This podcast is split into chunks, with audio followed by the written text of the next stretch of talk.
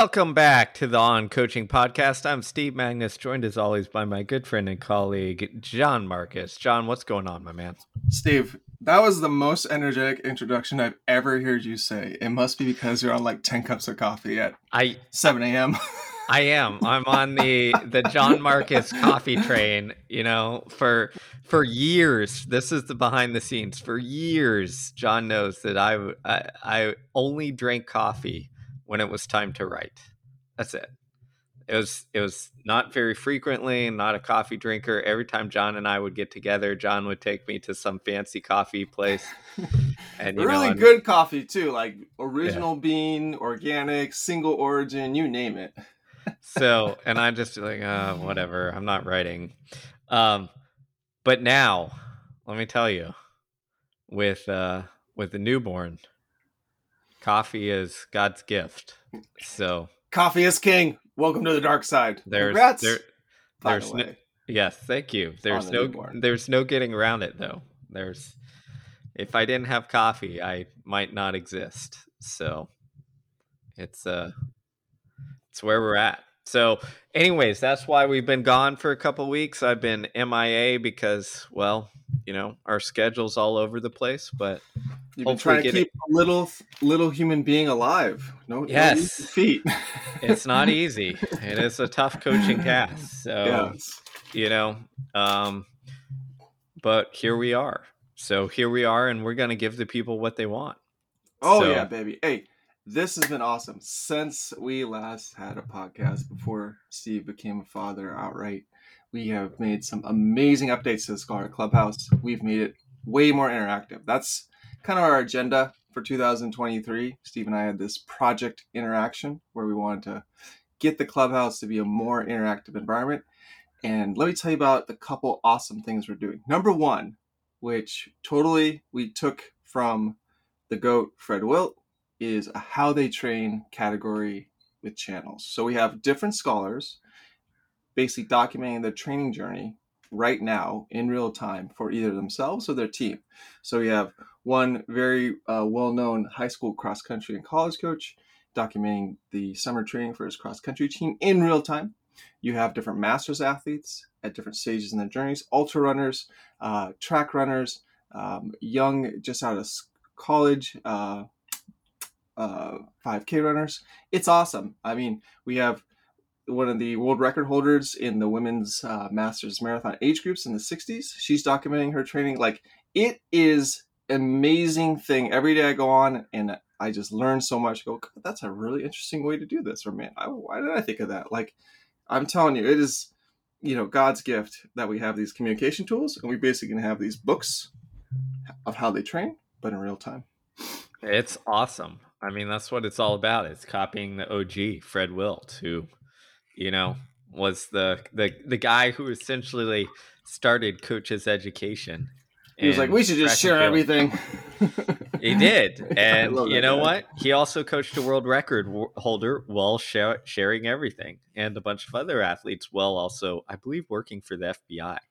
Um, so yeah, we're just trying to work in the footsteps. Well, that's awesome, Jon. I mean, that's what it's all about because as a scholar program, it's not only to get courses, not only to get clubhouse, you get you get interaction, you get sharing, you got monthly Zoom talks. We're just kind of bringing it to you because we think it's the best place on on the planet to up your coaching game. I mean, and not and not to toot our own horns, but uh, you know, there was a conversation happening there that really warmed my heart. It was around surrounding coaches' education and certification, and people were like, "Hey, what certification should I get? Where's the most valuable learning opportunities?" And they threw out a whole bunch of different, really useful certifications, traditional ones as well as ones that might be a little bit more uh, unique and uh, esoteric. But 99% of the people said, "I get the most learning from the clubhouse." From interacting with my peers, my colleagues, peppering questions to Steve and I. Um, and that just like struck a chord with me. So thank you to everyone who said that, who thinks that. That's awesome. Like it was meant to be the continuous learning environment for us and where we just can have those daily dialogues. And one more thing that we got to talk about on the project interaction is we now have weekly live streams within the clubhouse. So we have our, our monthly talks, which is these big you know, more formal things that Steve gets all fancy on and does on Zoom. This one is just like down and dirty. Hey, every Thursday morning on the West Coast time, we get together and we just talk about workout talk or talk shop.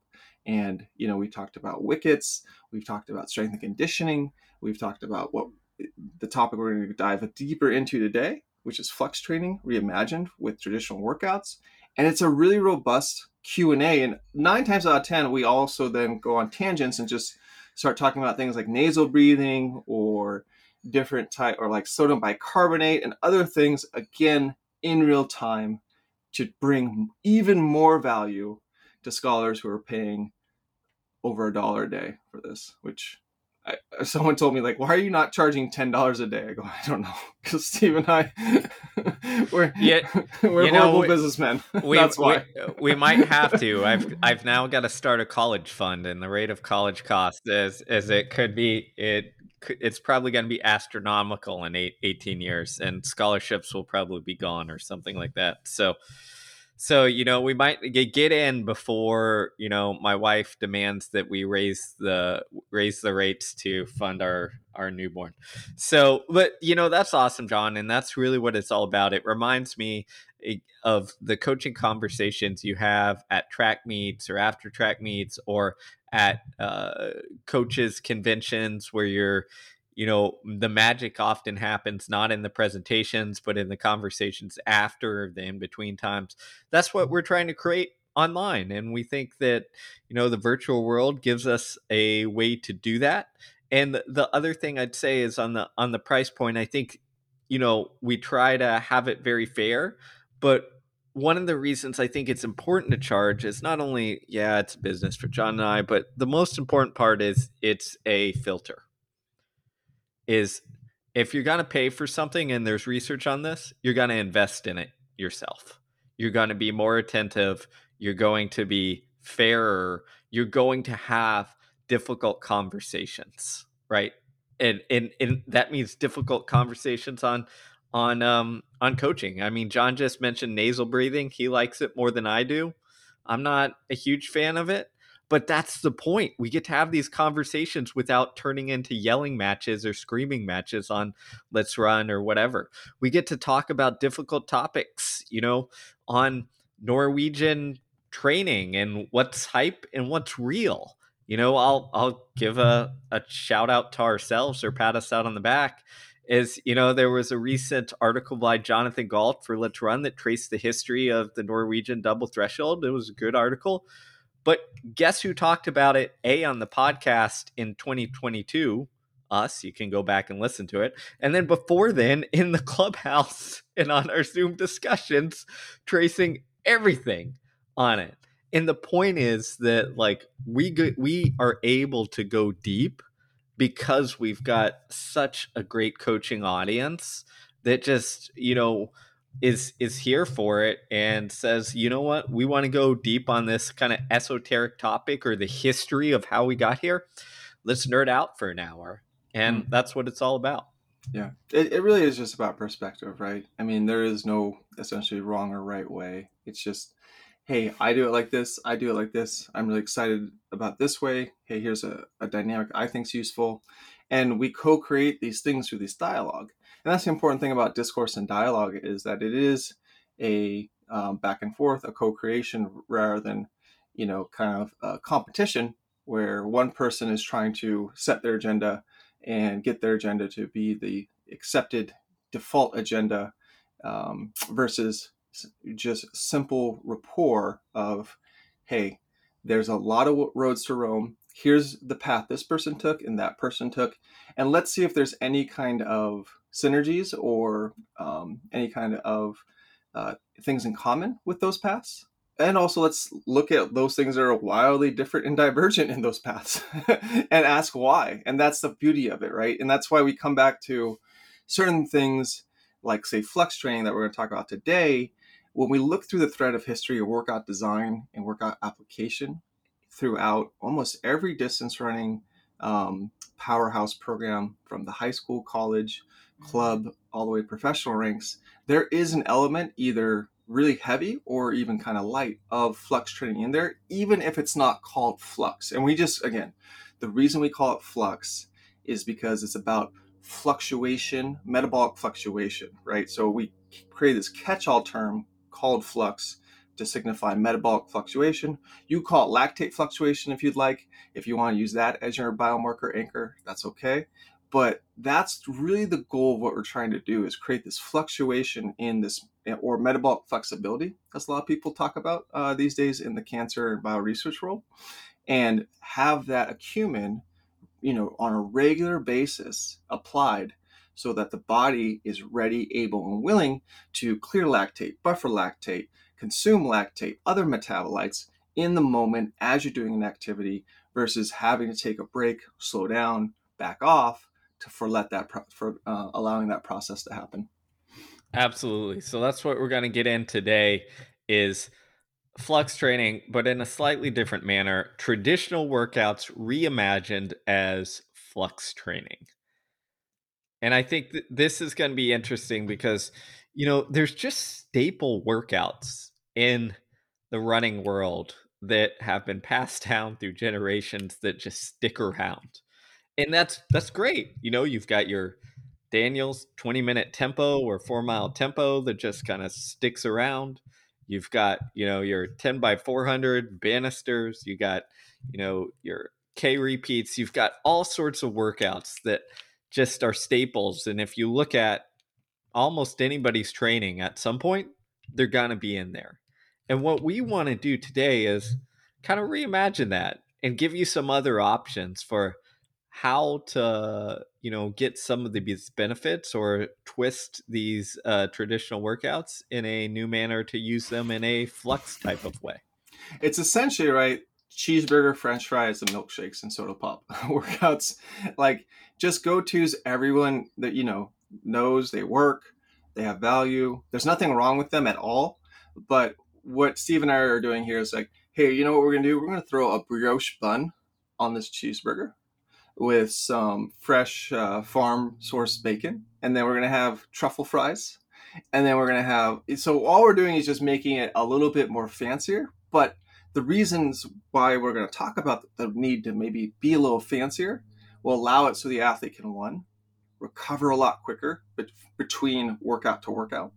Two, get a lot faster because recovery rate is um, expedient.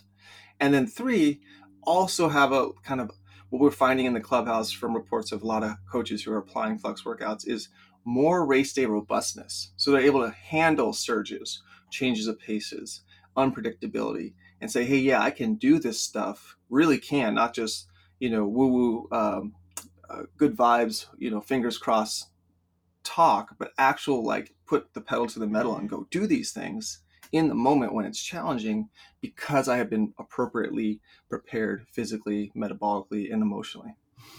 Absolutely. So let's where do you want to start? Let's start off the granddaddy of them all, mile repeats. the granddaddy of them all, Steve. We're going out. We're coming out hot, baby, off the rip. Let's do all it. Right. All right, mile repeats. Let's go. So, what I think is I what we did is we traced the history of kind of our current modern concept of aerobic to Dr. Kenneth Cooper and co, who essentially quantified um, off of uh, I think um, Steve remind me of Van Aaken's coach and the heart rate phenomena or start of the heart rate. Oh, um, um, Gerschler and Reindell. Yeah, yeah, Gerschler and Reindell. Sorry, the name was escaped me. So Gerschler and Reindell like really like quanti- started to quantify training more scientifically, quote unquote, or numerically based off heart rate. Then Kenneth Cooper took that to the next level and said, anything that gets the heart rate up is good. We're going to call that aerobic, and we got to do it. Walking, jogging, jazzercise, biking, hiking, you name it, right? And then we got this paradigm of aerobic being intrinsically linked to the pump and heart only. And from that, we had all these really fancy markers that came out like VO2 max. And while they're really important and do have value, we ended up over indexing in them for a couple decades, right? And what happened was a lot of countries that over indexed on the VO2 max or the heart um, focused paradigm model of training, we kind of weren't that really competitive in distance running.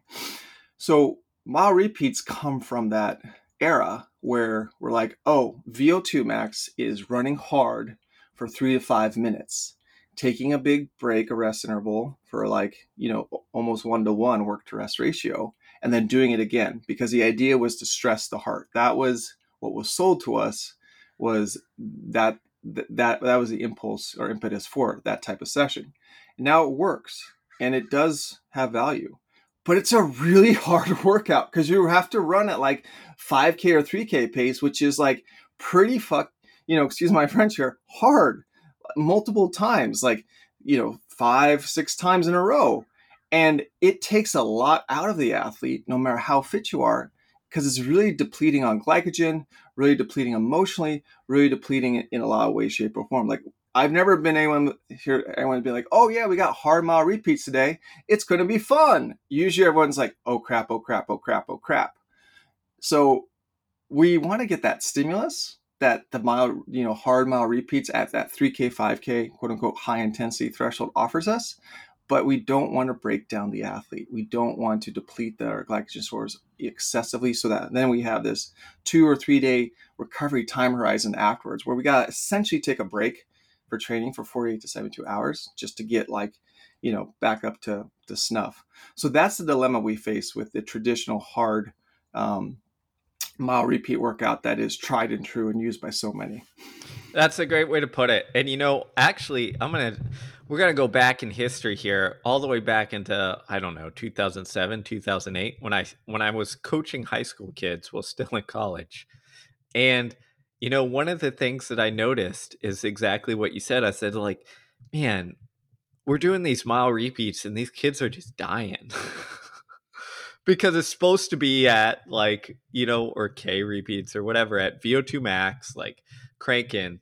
You know, we're doing them early in cross country season. It's a billion degrees out in Houston and humid. And we're just we're just going to the well doing these things that are quote unquote supposed to like be aerobic cross country training stuff. So we scrapped them. And in their place, and I'm I pulled it up right now. Literally, I'm looking at the schedule. I replaced it with three sets of four by 400 with 40 seconds rest, longer rest between sets, no faster than five minute or 5k pace. Now, Holy crap! That's the 400 meter drill right there. Yeah, yeah you, are thinking you're thinking of it, and it's just like, and that's not a lot of volume there. But like what we did over time is we would build that volume in the 400s, or sometimes go to 500s or 600s, and essentially what we did was really short rest. You know, where you're still running at 5K pace, but what does that do? It actually keeps it aerobic and able to handle it. And you're getting some of this 5K specific work without hammering it into the well until you're actually ready to let's let's say do some race prep if you wanted to where you kind of just go to the well where you're like we're going to do mile repeats to get ready for this right? And i think that was uh, for me eye opening cuz the kids ran fast and i'm like yo we're just doing literally sets of 400s at at 5k pace. This is kind of slow. Like this isn't that hard but they were running well. And what that told me is that we can do spices of work, manipulate things, and like get this aerobic adaptation at faster speeds if we manipulate it correctly. And what I would say is, mm-hmm. okay, how does that translate to flux now? Well, we can simply do, you know, maybe what you do is, and I've done this before as well, is you take those 400s Instead of a standing short rest, you convert it to a 100 meter float and you do sets of 400s at around 5K pace, right? With a 100 meter float. You have longer rest between sets. You can accumulate those. And I guarantee you, you're going to get A, the rhythm of running faster, but B, because of the float and short rest and longer rest between sets, you're going to keep it where you're aerobic instead of draining. And you're going to improve your performance more so without the danger of just frying yourself. Yeah, it's so so funny. Like, you know, if anyone who's been in the clubhouse knows, like, I use exclusively three quote unquote drills with my high school program this year: the 100 meter drill, the 200 meter drill, and the 400 meter drill. I go into depth about what those are, but they're essentially all flux style workouts, right? And the 400 meter drill is exactly what Steve described. It's repeat bouts at goal 3K pace with a work to rest ratio of one to a half. So if the kid wants to run 10 minutes for the 3K, um, it's just 80 seconds per quarter, you know, then the rest is going to be 40 seconds standing. Now, you can progress it, as Steve said, to include a more active um, recovery component, like a 100 meter float, and have that be, you know, in that 40 seconds to 100 meters. Or you can be more static and standing. The important thing to understand is is one better than the other? No. It's what is most valuable is again the metabolic fluctuation that you're going to get from that different style of uh, intermittent recovery between those quarters in a set. Now, if you stand, for most people, I take standing rest because we know that creatine phosphate stores tend to resynthesize to about 50% within about 45 to 60 seconds, which is significant, right? Um, that's important because what we're happening with lactate or that expression of glycolysis and the ability to clear, a buffer, and consume it is if we start to overwhelm locally the tissues with that. That's when we get that shunting or that shuttling effect going to the bloodstream, creating acidosis and slowing us down. So those little intermittent bouts or injections of 40 seconds recovery actually go a long, long way to help uh, rebalance the internal blood chemistry, if you will, uh, but not corrode the metabolic training effect that we seek to get through aerobic adaptations. And again, just remembering when we talk about aerobic, we're talking about mitochondria. There's a great, great, great new paper um, out. It was like the last thing I heard from Steve three weeks ago before he went off, you know, he went rogue into babyland, and I hadn't heard from him. Called the metabolic or the, the molecular athlete that was put out as this meta review by one of the like godfathers on mitochondrial um, health uh, and wellness in, in athletics, John Hawley and Co. And they talk about updating our understanding of energy system development to creatine phosphate, glycolysis, and mitochondria, which is a stand in for that CP um, anaerobic, quote unquote, aerobic, quote unquote because when we know those mechanisms at play, we can manipulate them a lot better. And it's just like, it's a beautiful thing to read that. So if you haven't checked that paper out, it's really digestible. Um, the first half of it, if you're really into like enzymatic suppressions, PGC1 alpha, all that jazz, the second half, you'll gobble it up. If that's way over your head, just stick to sections one through three and you'll get a lot of value out of it. There we go. Yeah, I love that reconceptualization of it because it really kind of gets away from the junk of anaerobic aerobic that confuses everybody and even confuses us. Um, so, anyways, I, I love this short interval style. I think, especially for high school kids, and I agree. For what I, I tend to think of it is high school kids should probably stand. Once you get to college, you can start introducing some floats on this stuff. But I love utilizing this. And all I would say is, um, you know, be the artist like how many do you decide in the sets or how much rest between sets this is where you're the artist as a coach like knowing where you're kind of pushing people too much and how much they can handle it i'm gonna yeah. i'm gonna Go i'm ahead, gonna Steve. i'm gonna throw a, another traditional one and and mix it up here a little bit so a traditional cross country workout what what's one that's staple hill repeats. Mm-hmm. That's what I was gonna say. you do you do your 400 hard uphill or whatever it is. You do your hill repeats. You jog all the way back down, and then you go hard again. It's like the early introduction to quote unquote speed work, right? The old adage: hills are speed work in dis- disguise. Well, I I did this actually one year in for college kids, but I think this is I got the idea actually from a variation of of Lydiard circuits. I think you can turn hills into a really cool flux workout. Even if you just have a hill that goes up, then you got to make it all the way down down. But what you can do is instead of going hard up that hill, as you take the pace down just a little bit, right? And you go kind of moderately hard, maybe 8k, 10k effort up up that hill, maybe 5k effort depending on the length. Um, and then instead of getting to the top and slow and then you know trudging back down, what you do is you kind of keep that that turnaround and then go steady down the hill. And the thing is, going steady down the hill isn't that hard because you're going down a hill. mm-hmm. So it's not, I'm going to put effort going into this.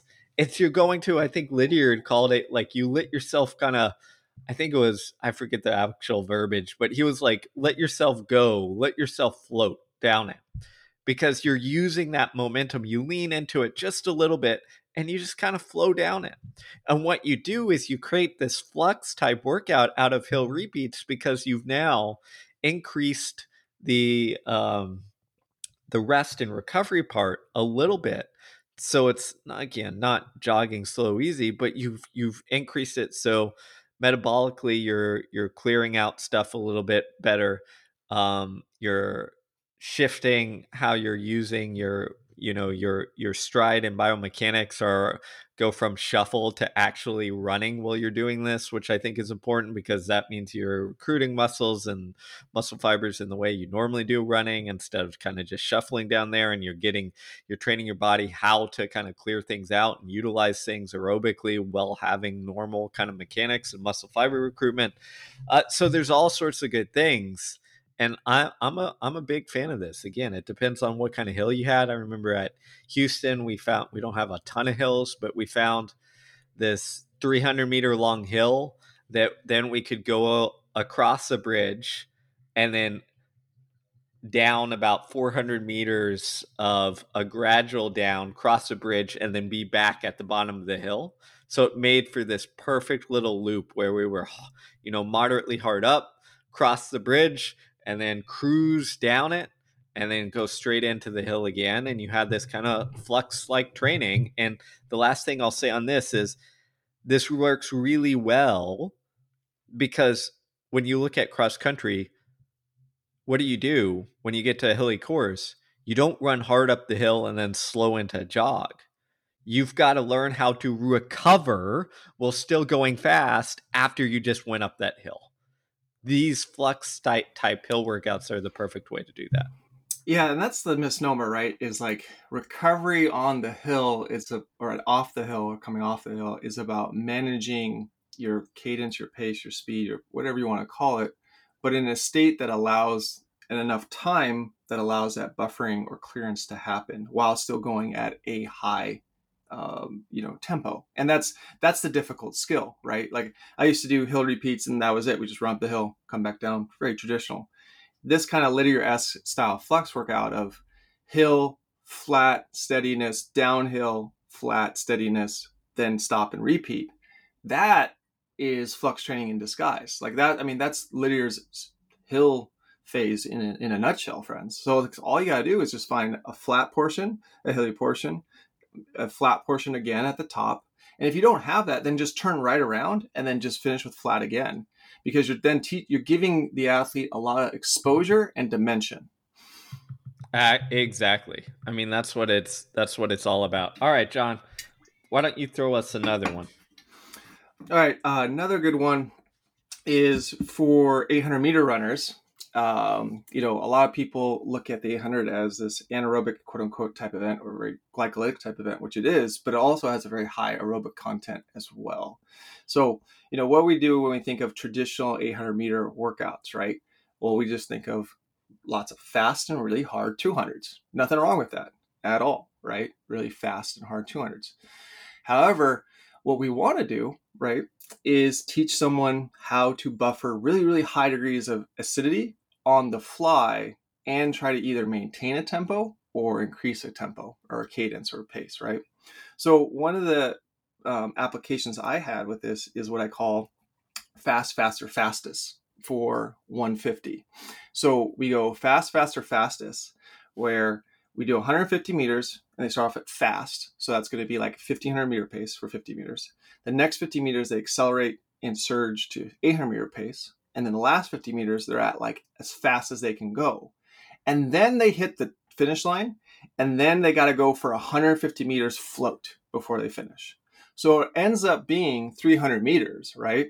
So 150 accelerating from 1500 meter pace to 800 meter or 400 meter pace in 50 uh, meter increments and then 150 meter float and then break. So what does that do? Well it dumps a crap ton of lactate into the system real fast. Because you just basically are sprinting for the first half of it. And then on the fly for a very manageable especially for 800 meter runners chunk of time right it ends up being roughly about 30 seconds give or take depending on the 800 meter uh, athlete you're working with. But it, it, in a low stakes way it then creates this clearance while being active um, stimulus that then helps encourage more metabolic flexibility. And it's really tough at first, really tough. But what ends up happening is I get better and better and better. And then what do I do? Well, then coach makes it harder. Coach says, all right, here's what we're going to do. We're going to do the same drill, fast, faster, fastest for 150.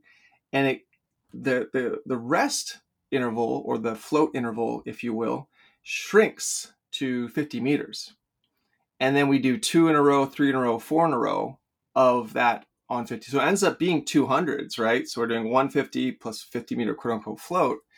And so we get the 200s in. And I usually do like either chunks of two to four in a set. So four times 200 to two times 200. But then they come super, super robust at being able to handle that injection of glycolysis or lactate in acidosis that happens because in 800 it is a you know deceleration event. You're trying not to decelerate less than your competitors. And they they seem to have a kick at the end which means they're just you know not decelerating as much as their peers because they're still able to again process some of this metabolic flexibility on the fly in a really really corrosive and difficult environment.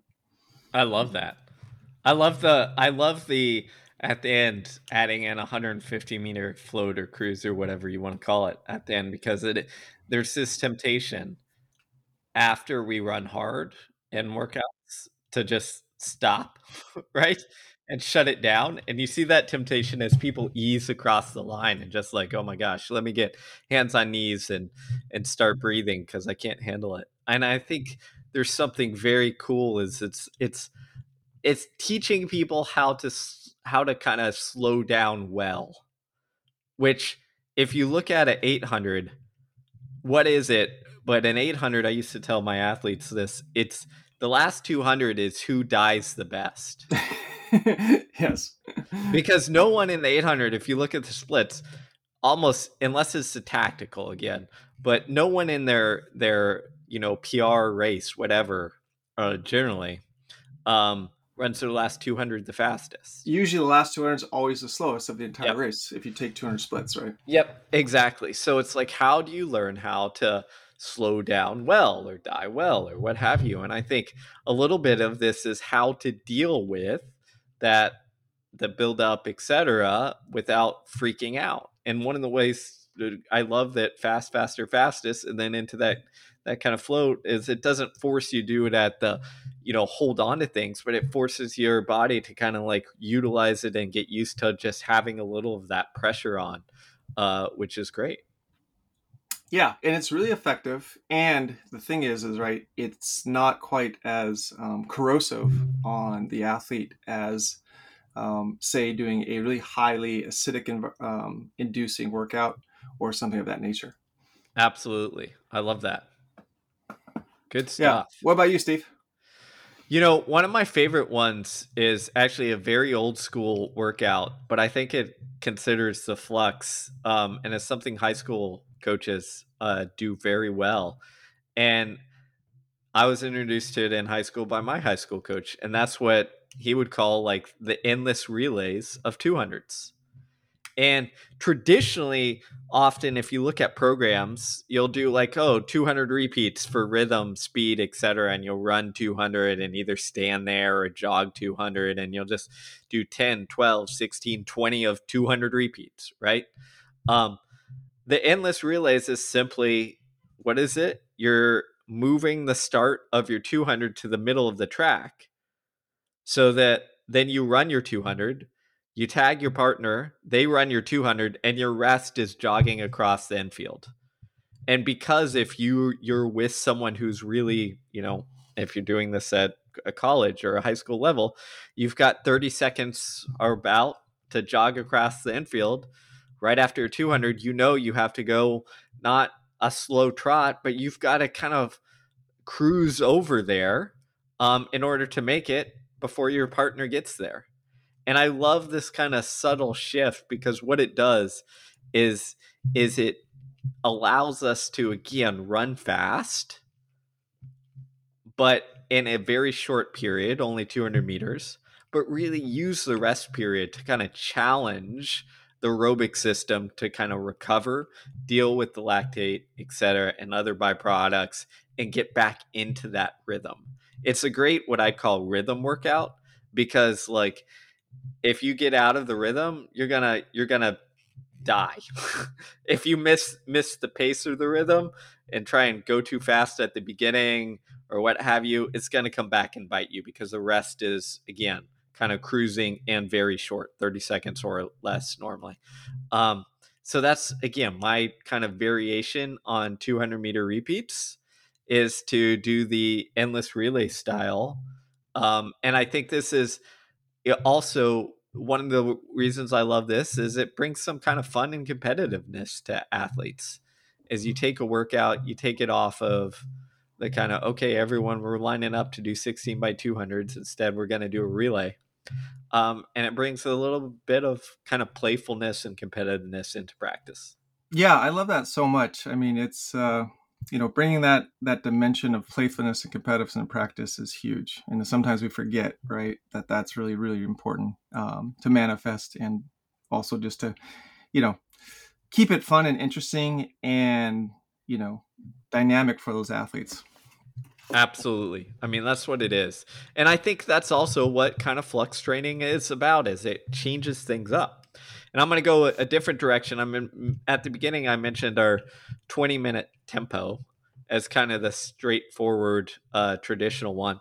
I think in this case with flux training you can take this tempo and do all sorts of cool stuff. right? You can um, do Canova style alternations where instead of a 20 minute tempo, you go 800 on, 800 off for three, four miles, depending on the group, where you're just going a little faster than that tempo. Let's say your tempo is five minute pace. Maybe you go 225 for the on 800 and then 240 for the off. And what you're doing here is where a traditional tempo is kind of riding that lactate threshold.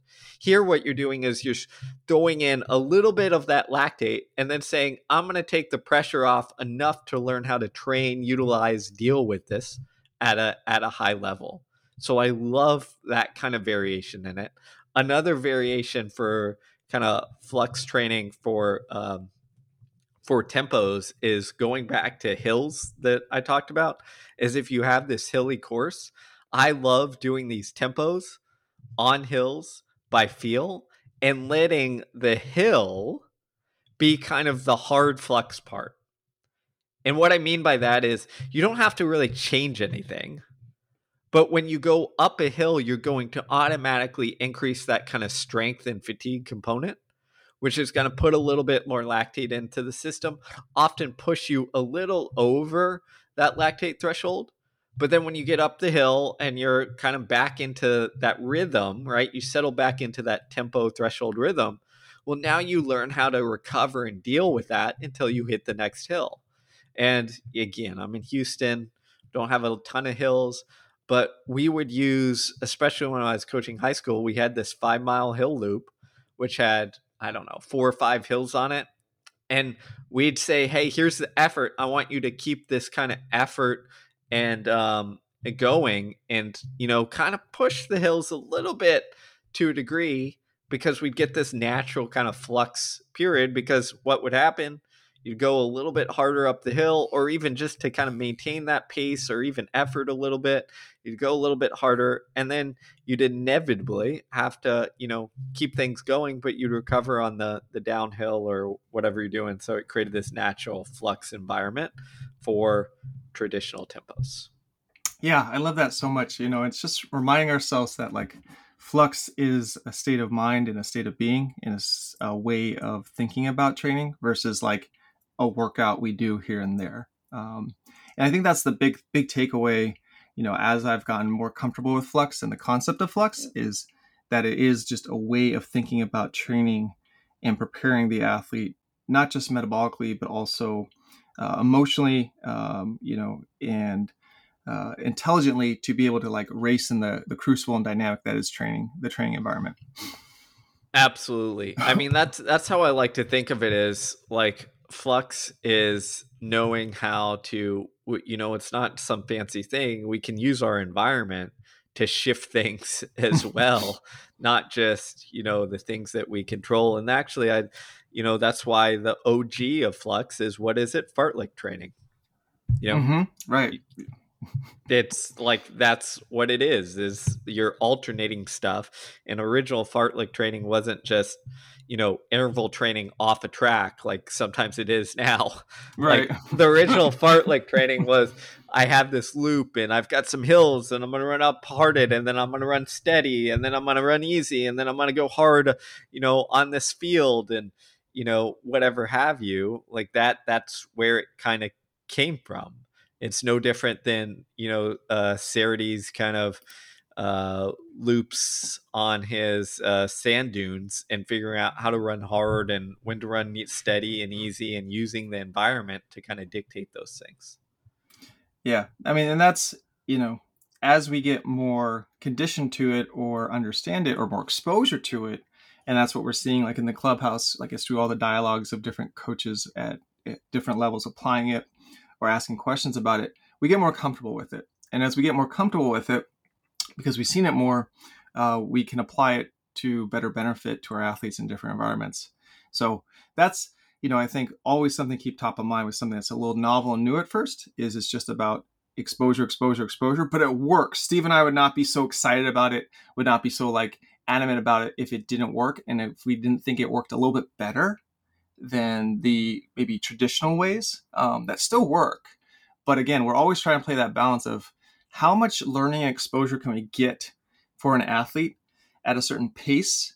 Because there's also that neuromuscular component that brain component that biomotor component about running a certain tempo whether it's fresh or fatigued or heavily fatigued that we underestimate right? And in the polarized training model we do a lot of work on one day so only train the brain for a, a very short period of time about a pace that we want to run for a race and then we don't do anything for a long time. We don't teach the brain anything around that pace. We go super easy. We got to recover. We got to replenish. We got to do all this stuff. And we do it again. And it's really polarized. But when we think about motor learning and development, it's not enough looks at the pace. It's not enough attempts. It's not enough practice, not enough rehearsal. I always point to, um, you know, our uh, method of the easy interval um, because if you look at Claus in 1980, before the Dutch um, cross country championships, which he won for the second time. Every single day except the day before, he ran quote unquote fast. And sometimes he ran fast, quote unquote, twice in a day. K repeats, 400s, 200s, fast. And he did that on the daily and then wins the cross country championships. There was no polarization because he had the epiphany, what he calls easy interval is just another form of flux training, he's like, I need to run fast every day to get fast. It, it was a really simple epiphany, and his uh, application of it wasn't this like over um, heavy buffet of fast paced stuff. It was microdosing it essentially throughout the day. You'd look at it now, and it's he's basically doing double lactate sessions. You know, you look at it now and you go, "Oh my gosh, yeah, it's so revolutionary." But this is back in 1980, and sometimes we forget things that work really well because something else came along that had an easier measure, whether it was heart rate, pulse, you name it.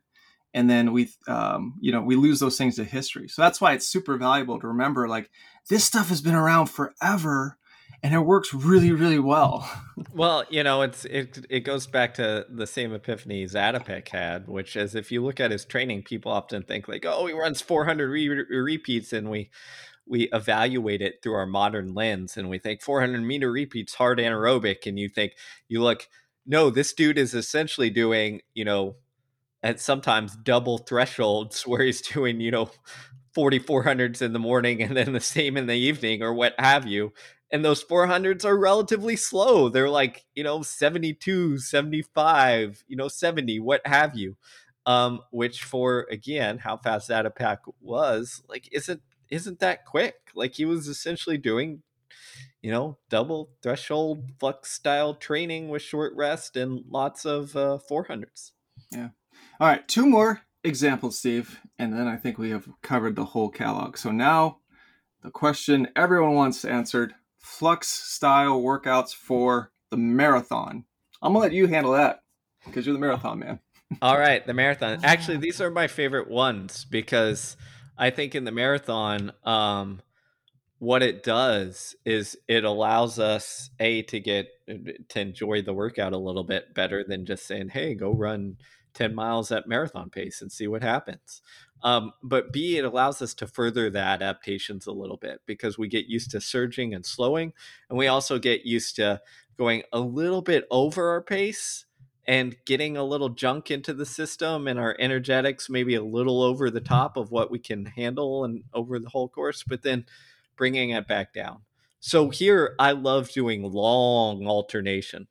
So you could you could start with mile on, mile off. So let's say someone has a goal marathon pace of 520.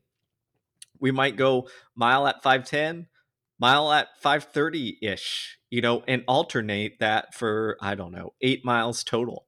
And then what I like to do is bring that up a little bit where we then go maybe two miles on, one mile off, three miles on, one mile off. And then I love, because I am weird like this, I love adding a little mix into it where maybe now it's three miles on, one mile off, but instead you're fluxing within those quote, quote unquote three miles on. So you might go, I don't know, uh, five, 530, 520, 510, 540, and then repeat that cycle because you're getting that variation in there. And I think that works again really freaking well for developing the uh, aerobic endurance for the marathon. Yeah, I love it. I mean, it's uh, you know, it's it's not easy because in the marathon too, you also got to remember a lot of them Uh, are like cross country courses where it's not flat as a pancake unless you're running like Berlin or something like that, right? Like there's going to be hills, there's going to be terrain, especially for people who want to do like Boston or New York or some of those bigger ones. You know, you got to have that factored in to be able to have that metabolic flexibility to recover on the fly and train for it. Absolutely. And I think that's, you know, that's what it is. And I think even on the even pace, you know, if you're training for even pace, what happens is like yes, you need to learn how to lock into the rhythm. But when you get variation above and below that pace, it gives you a more kind of robust system to handle, again, good patches, surges, slowdowns, rough patches, because you've you've become efficient at navigating this whole kind of gamut of paces versus sometimes when you do everything at marathon pace you become really efficient at running 520 pace but as soon as that that pace shifts it's almost like, hey, this feels awkward. What are we doing? And chances are, as a runner, you've probably experienced that before where you've had, I don't know, six minute pace feel good, but you run 620 pace and you're like, what is this? Like, this feels awkward. I either need to run 640 pace or six minute pace. And the reason often is because we haven't spent enough time in the gamut of paces to understand that so our body kind of gets metabolically and biomechanically fluid at those efforts. So that's why I use like using kind of these flux trainings as well to kind of get comfortable at the myriad of paces we're likely to experience in the marathon. Yeah, you know what's interesting is in the marathon, right? There's this concept of you guys are trying to even pace the whole endeavor or outing, or within a, a very short um, tolerance of uh, a window, right? So we got run 520s or we got run 525 or six flat, whatever. But when you look at professionals when they're racing, and I always think of like Hendrik Ramaala in the New York City Marathon in the early 2000s, like that's not the case. Meb Keflezighi, that's not the case. They'll, they will drop a 420 bomb in the middle of the race very frequently, right? But they have the metabolic flexibility to then be able to you know, quote unquote, ease off the gas pedal back to that p- tempo that they're running prior to that, like say five flat, and not completely blow up.